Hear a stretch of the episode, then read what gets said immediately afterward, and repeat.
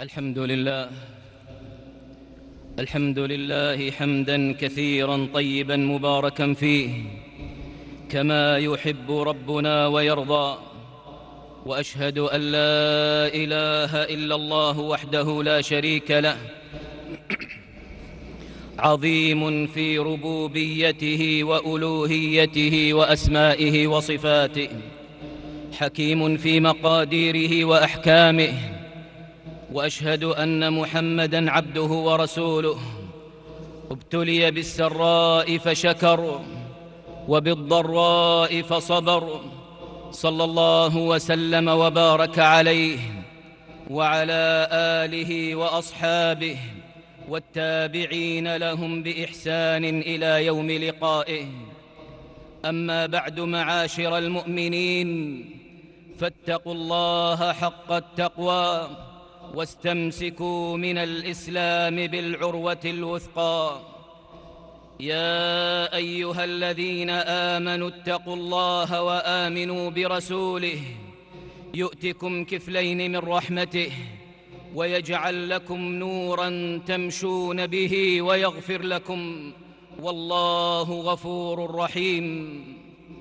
أمة الإسلام لم يجعل الله تعالى الدنيا مقرا دائما لعباده ولا دار نعيم لأوليائه ولكنه أرادها بحكمته دار ابتلاء واختبار يمحص عباده فيها بالبلايا ويختبرهم بالمحن والرزايا ونبلوكم بالشر والخير فتنة.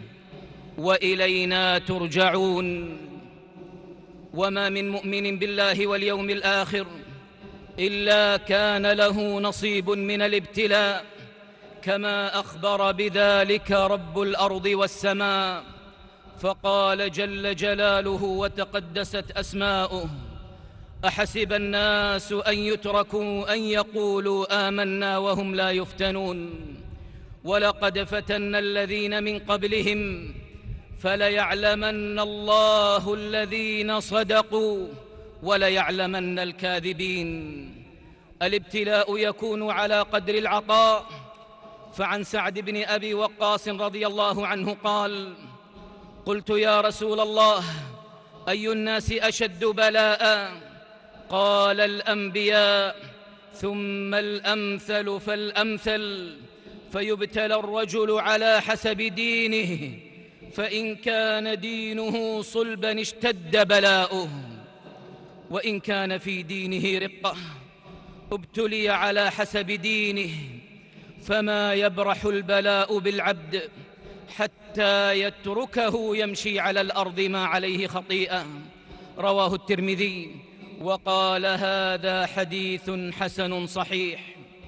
فلذا كان الأنبياء عليهم السلام مع ما هم فيه من البلاء أشرح الناس صدرا وأكثرهم تفاؤلا فخليل رب العالمين. إبراهيم عليه السلام لما ألقي في النار قال حسبنا الله ونعم الوكيل وهذا كليم الله موسى عليه السلام. حصر مع قومه بين بحر متلاطم وعدو غاشم فقال أصحابه إنا لمدركون قال كلا إن معي ربي سيهدين ولما فقد يعقوب عليه السلام أحب أبنائه إليه قال يا بني يذهبوا فتحسسوا من يوسف وأخيه ولا تيأسوا من روح الله إنه لا ييأس من روح الله إلا القوم الكافرون وأما نبينا صلوات ربي وسلامه عليه فقد لقي من البلاء ما لقي. آذوه آذوه قومه وطردوه من بلده وتآمروا على قتله. وإذ يمكر بك الذين كفروا ليثبتوك أو يقتلوك أو يخرجوك. ويمكرون ويمكر الله والله خير الماكرين. فكان صلى الله عليه وسلم أجمل الناس صبرا وأحسنهم بالله ظنا. وفي معركة أحد كسرت رباعيته وجرح وجهه وشج رأسه فلم تزل دماؤه الزكية تسيل على وجهه الطاهر. فجعل يسلت الدم عنه ويقول كيف يفلح قوم شجوا نبيهم وكسروا رباعيته وهو يدعوهم إلى الله متفق عليه. وأصيب صلى الله عليه وسلم يوم أحد في أصحابه وفي أعز الناس عليه وأقربهم إلى قلبه عمه حمزة رضي الله عنه وأرضاه. وقد بقر بطنه وجدع أنفه ومثل به فدفن في سفح الجبل مع سبعين رجلا من خيرة أصحاب النبي صلى الله عليه وسلم. حتى تمنى صلى الله عليه وسلم أن لو كان شهيدا يوم ذاك معهم. ففي مسند الإمام أحمد بسند حسن أن النبي صلى الله عليه وسلم قال أما والله لوددت أني غودرت مع أصحابي بحضن الجبل بيد أن التسليم لله لم يلبث أن مسح هذه الأحزان العارضة.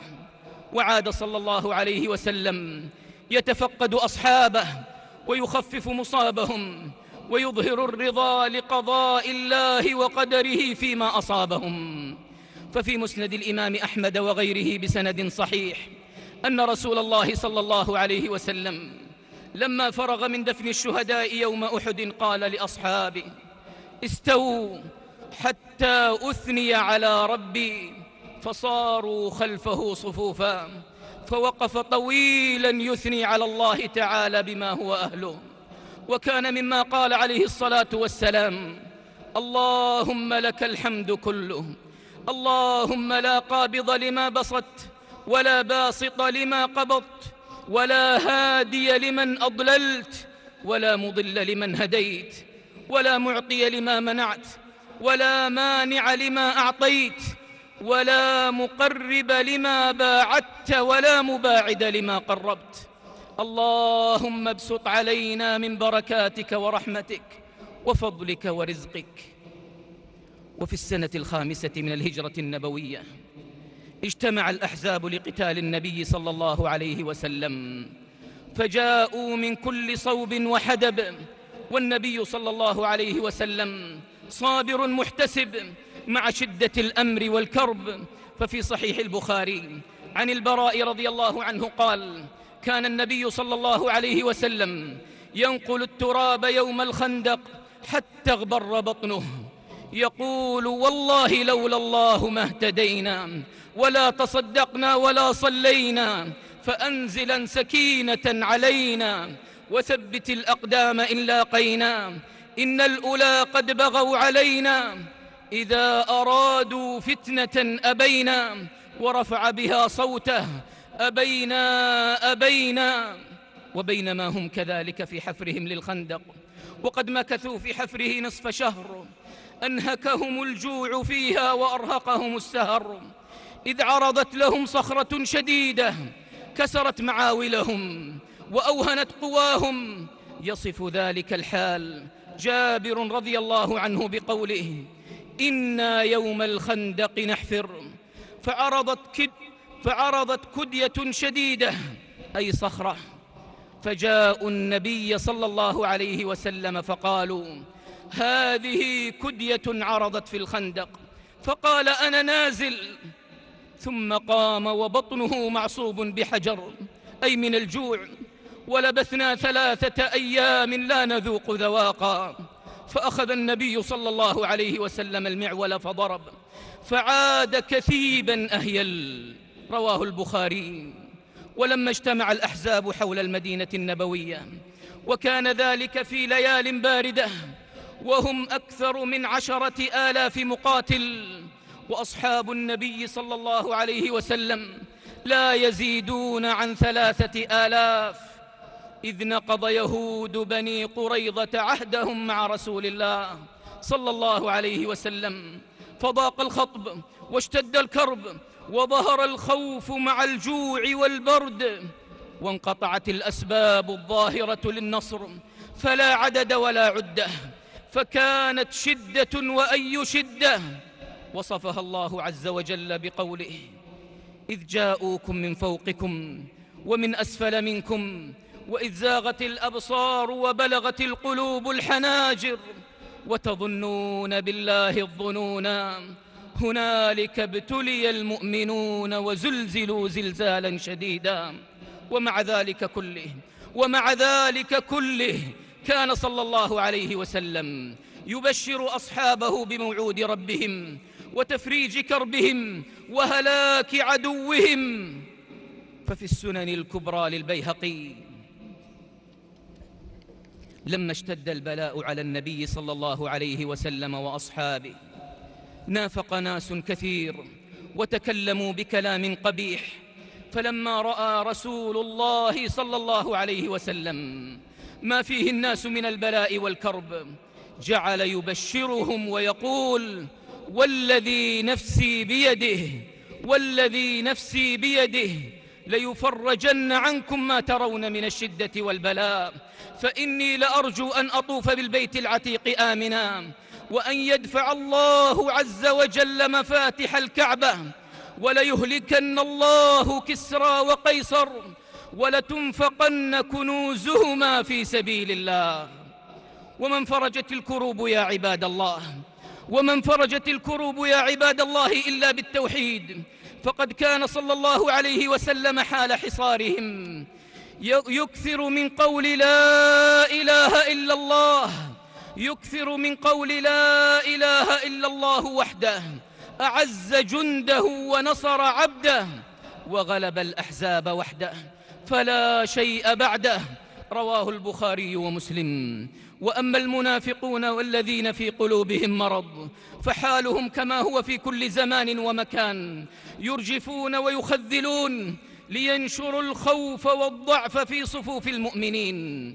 فكان بعضهم يقول يعدنا محمد كنوز كسرى وقيصر وأحدنا لا يأمن أن يذهب إلى حاجته بل أخذ بعضهم يستأذن النبي صلى الله عليه وسلم بالرجوع إلى الدور ويقول إن بيوتنا عورة وما هي بعورة؟ إن يريدون إلا فرارا. وإذ يقول المنافقون والذين في قلوبهم مرض ما وعدنا الله ورسوله إلا غرورا. وأما, وأما المؤمنون الصادقون فإنهم لا يفقدون صلتهم بربهم وثقتهم بخالقهم مهما أصيبوا في سبيل الله. فالصحابة رضي الله عنهم وأرضاهم أحسنوا الظن بالله فثبتوا وتوكلوا عليه فنصروا. قال شيخ الإسلام ابن تيمية رحمه الله تعالى غزوة الأحزاب نصر الله فيها عبده وأعز فيها جنده بغير قتال بل بثبات المؤمنين بإزاء عدوهم بل بثبات المؤمنين بإزاء عدوهم. ولما رأى المؤمنون الأحزاب قالوا هذا ما وعدنا الله ورسوله وصدق الله ورسوله وما زادهم إلا إيمانا وتسليما. بارك الله لي ولكم في القرآن العظيم ونفعني وإياكم بما فيه من الآيات والذكر الحكيم. أقول قولي هذا وأستغفر الله لي ولكم من كل ذنب فاستغفروه إنه هو الغفور الرحيم.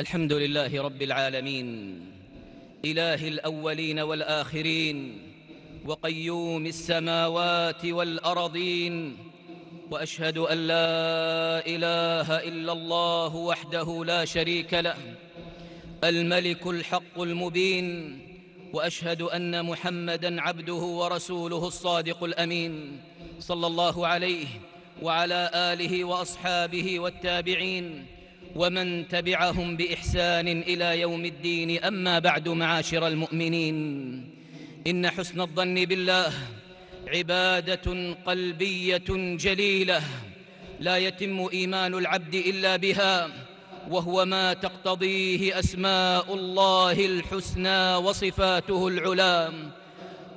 ومن أحسن ظنه بالله آتاه الله إياه ففي الحديث المتفق على صحته يقول الله تعالى أنا عند ظن عبدي بي. قال عبد الله بن مسعود رضي الله عنه والله الذي لا إله غيره. ما أعطي عبد ما أعطي عبد مؤمن شيئا خير من حسن الظن بالله. ما أعطي عبد مؤمن شيئا خير من حسن الظن بالله. والذي لا إله غيره. لا يحسن عبد بالله عز وجل الظن إلا أعطاه الله عز وجل ظنه. ذلك بأن الخير في يده. ولئن كانت الحاجة إلى حسن الظن بالله مطلبا في كل الأحوال فإنها حال المصائب والشدائد. تعظم الحاجة وتتأكد. ففي صحيح البخاري عن خباب بن الأرت رضي الله عنه قال شكونا إلى رسول الله صلى الله عليه وسلم وهو متوسد بردة له في ظل الكعبة. فقلنا ألا تستنصر لنا؟ ألا تدعو لنا؟ فقال قد كان من قبلكم يؤخذ الرجل فيحفر له في الأرض فيجعل فيها فيجاء بالمنشار فيوضع على رأسه. فيجعل نصفين ويمشط بأمشاط الحديد ما دون لحمه وعظمه فما يصده ذلك عن دينه والله ليتمن هذا الأمر حتى يسير الراكب من صنعاء إلى حضر موت لا يخاف إلا الله والذئب على غنمه ولكنكم تستعجلون ولكنكم تستعجلون وفي تاريخ أمتنا الطويل أحداث جسام وواقعات عظام كشفها الله تعالى بالتوبة إليه والرجوع إلى كتابه وسنة رسوله صلى الله عليه وسلم وفي القرآن الكريم إنا لننصر رسلنا والذين آمنوا في الحياة الدنيا في الحياة الدنيا ويوم يقوم الأشهاد. والمؤمن يا عباد الله قد يشتد عليه الكرب والخطب وتحيط به الفتن والمحن ويخيم عليه الهم والغم ولكنه مؤمل في ربه واثق بنصره مستبشر بتأييده مترقب لفرجه وكرمه آخذ بأسباب النصر والتمكين كما أمر أمة الإسلام إن ما يحدث في بلاد المسلمين اليوم يوجب عليهم أن يقفوا بكل حزم وعزم أمام كل ما يهدد استقرارهم أو يعتدي على مقدساتهم أو يسبب الفرقة بينهم. وما أحوج المسلمين اليوم إلى التعاضد مع قادتهم وولاة أمرهم لتجتمع كلمتهم ويقفوا صفا واحدا أمام عدوهم. لتجتمع كلمتهم ويقفوا صفا واحدا أمام عدوهم. وصدق الله إذ يقول ولا تنازعوا فتفشلوا وتذهب ريحكم. واصبروا إن الله مع الصابرين. ثم اعلموا معاشر المؤمنين أن الله أمركم بأمر كريم. ابتدأ فيه بنفسه فقال عز من قائل إن الله وملائكته يصلون على النبي يا أيها الذين آمنوا صلوا عليه وسلموا تسليما. اللهم صل على محمد وعلى آل محمد كما صليت على إبراهيم وعلى آل إبراهيم إنك حميد مجيد. وبارك اللهم على محمد وعلى آل محمد كما باركت على إبراهيم وعلى آل إبراهيم. إنك حميد مجيد. وارض اللهم عن الخلفاء الراشدين. أبي بكر وعمر وعثمان وعلي وعن سائر الصحابة والتابعين ومن تبعهم بإحسان إلى يوم الدين. وعنا معهم. بعفوك وكرمك وجودك ومنتك يا أرحم الراحمين. اللهم أعز الإسلام والمسلمين. اللهم أعز الإسلام والمسلمين وأذل الشرك والمشركين واحم حوزة الدين واجعل هذا البلد آمنا مطمئنا رخاء سخاء وسائر بلاد المسلمين. اللهم أصلح أحوال إخواننا المسلمين في سوريا وفي العراق واليمن وفي فلسطين وأراكان وفي كل مكان يا ذا الجلال والإكرام.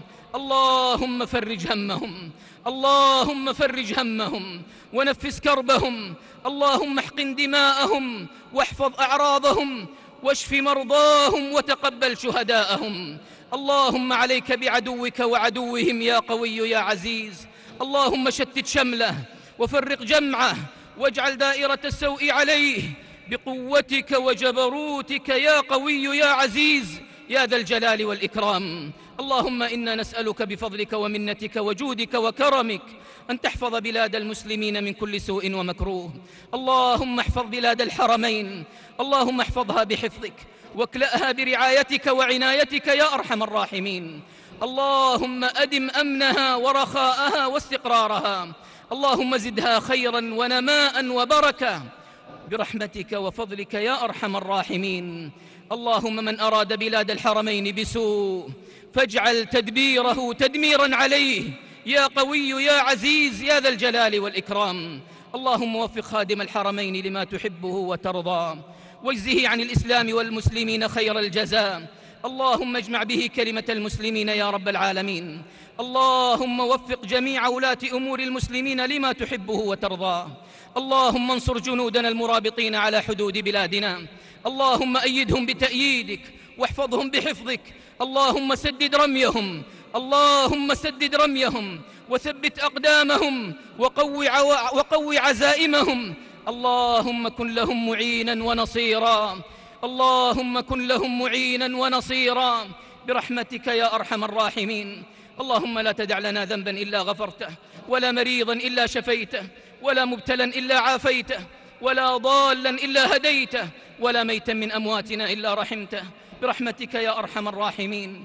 اللهم اغفر للمسلمين والمسلمات والمؤمنين والمؤمنات الأحياء منهم والأموات برحمتك يا أرحم الراحمين. اللهم اسقنا الغيث ولا تجعلنا من القانطين. اللهم اسقنا الغيث ولا تجعلنا من القانطين. اللهم اسقنا الغيث ولا تجعلنا من القانطين.